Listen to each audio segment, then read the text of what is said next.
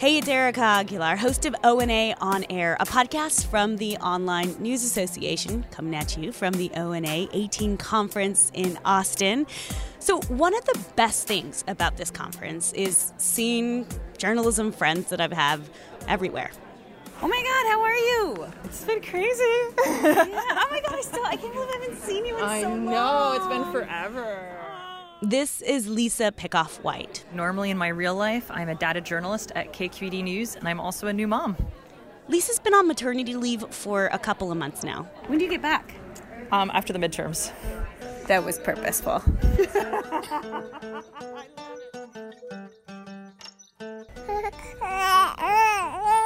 this is Ronan Kai Pickoff Dare. He is for better or worse, the child of two journalists. Uh, my husband is a copy chief at AJ Plus. You want to say something, baby?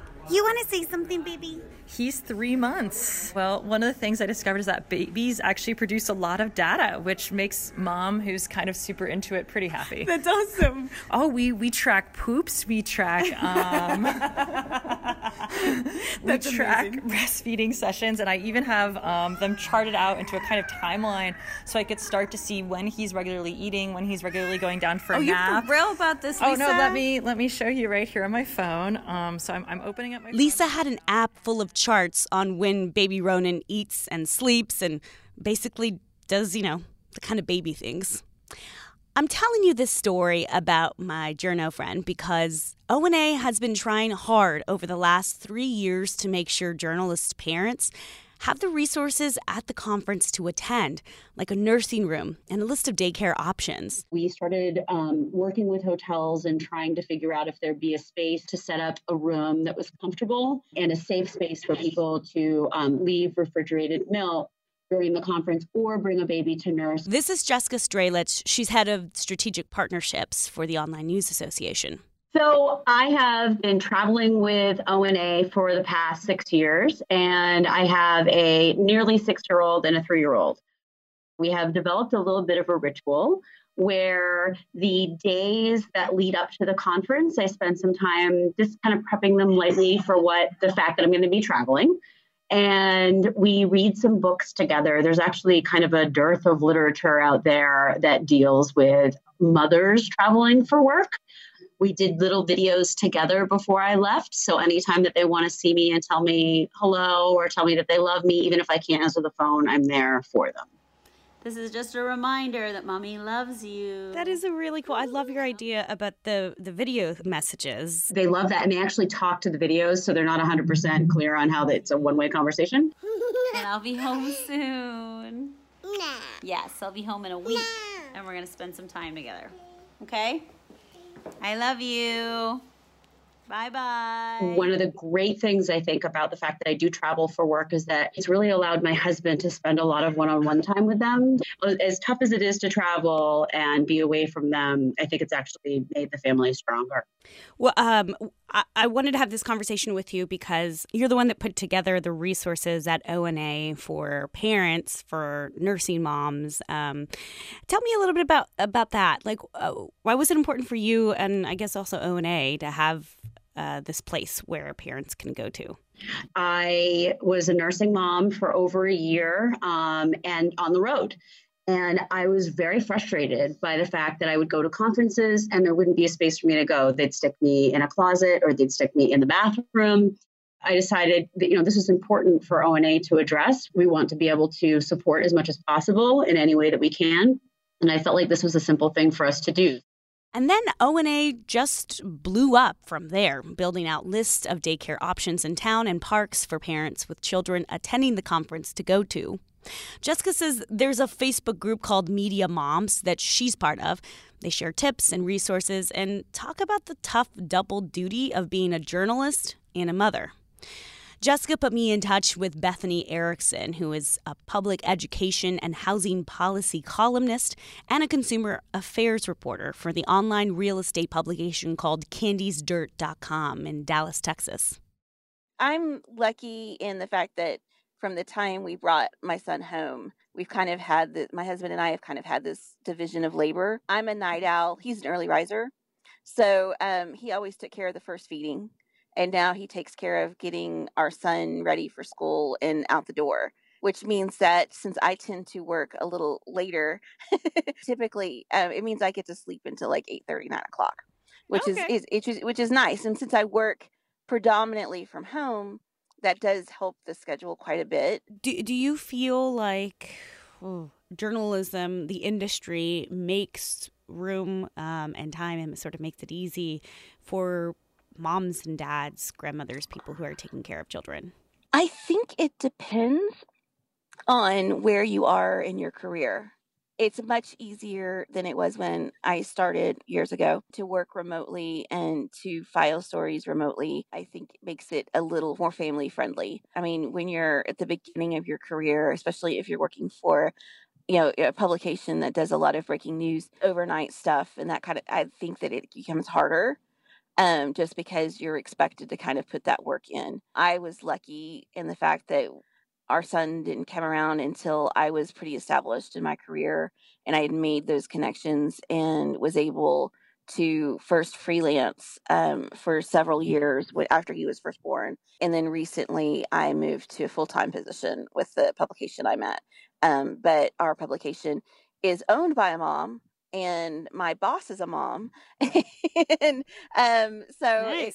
so we i think we tend to be kind of the exception uh, it's nothing for if we have a meet you know if we have a staff meeting or over the summer i didn't have anyone that could watch my son so he came with the ipad and the headphones and sat there quite contently you know, watching mm-hmm. movies while we met and nobody batted an eyelash. And, mm-hmm. um, you know, I think that that's very helpful too. If you can um, find that kind of dynamic where, um, where you work together and, and everybody kind of covers each other really well. I've been in publications where it doesn't work like that. I've found that those publications that those places to work at are pretty miserable for everyone, not just not just yeah. moms and dads. I think that right. by and large journalism tends to be a collaborative effort. That spirit of collaboration makes us a little more willing to work with each other and um, and help each other out. I know that not every you know, especially when you start working for bigger for bigger corporations, you don't necessarily always have those robustly family friendly policies that allow you to do certain things. But I think it's getting better for for families. I do still think that, and for women at any rate, and I think this is true universally of no matter what profession you're in, um, there is still kind of that that motherhood tax that comes with um, with being a woman in a workplace if you choose to have a child. What do you um i guess define that. Define what is um, the motherhood tax? well you know if you take that if you take maternity leave or you step away from the industry for a while you know take care of an infant or whatever you can find that you're making less than your male counterparts. And often that's because they aren't encouraged or expected to to drop what they're doing when they have mm. uh, when they have a mm-hmm. child so mm-hmm. that comes into play. I think it comes. I, I like I said, and that's why I said earlier that it also kind of mm, depends on mm-hmm. where you mm-hmm. are mm-hmm. in your career. I think it's a lot harder to overcome that earlier in your career um, than it is later when you forged connections and right. you know that you can continue to, if you wanted to, you could continue to keep your toe in the water. The first six months that my son was was alive, I had one freelance a regular freelance gig and it paid i want to say like 300 a month it wasn't a lot it what a lot wasn't expected of me but mm-hmm. it kept my toe in the water and it kept me forging those connections and it kind of it was also just a break for me it was a you know mm-hmm. it was mm-hmm. somewhere right. it was an opportunity for use for me to use my brain for something other than calculating when the next feeding was supposed to yeah. happen yeah, and, like you know, talking to like other adult human right, beings. right. And so, you know, and, and it kept me engaged. Um, but as he got older and started napping more, I started adding more clients and more publications and that kind of thing. And, you know, and, and until now, you know, by the time he was by the time he was in pre in pre-K, um, I was pretty much working full time again. I do have a little more flexible schedule if I need to move stuff around. But yeah, I, I don't think I would have been able to do that if it had been at the beginning of my career. I don't know if that would have happened. Well, thank you so much for um, you know, having this conversation with me. I really appreciate it. Yeah, thank you. So back at the ONA conference with my data journalist coworker friend from KQED. You come back after the elections. That's um, November, right? Yep. Um, what do you expect? Like, do you have a plan yet? Not really. Uh, my husband, uh, luckily enough, is going to get to take some paternity leave, so I'll be able to pass off. And um, I'm expecting to figure it out. I mean, the thing with a baby is every hour and every day is different. So. Yeah you know it's it's taught me a lot of patience. Yeah. And like with many things in san francisco you know there's a huge population and a shortage right now actually. So it can be pretty difficult to get childcare in the city because there's just a lot of new families and everyone wants a spot. Okay i'm gonna let you be mom now. Thank you so Thank much. you it's so good much. seeing you erika so good. Oh bye ronan. See you later ronan he said bye, guys. I mean, I, am not a mother. I don't have children, but I grew up helping my mom raise my brothers and sisters. Um, there are five of us all together. I remember helping my mom pack baby diapers and making sure like there's an extra pair of clothes and snacks and bottles. Um, but the thought of that plus journalism sounds terrifying. I've also seen my colleagues, other radio journalists, have babies Congratulations, Rina Palta and Josie Huang out in Los Angeles at KPCC. Shout out to Mina Kim and Lisa Pickoff White, where I'm at in San Francisco. Anyway, um, shout out to all the moms out there, right, who are doing journalism. I wanted to take this space in this episode to commit some time and, and listening to the ONA parents out there, for you dads, for you mothers, um, grandmothers, uh, people who are taking care of children while they're taking care of us in producing news.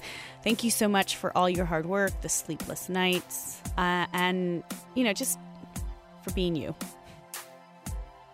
Thanks for listening to this podcast. I'm Erika Aguilar.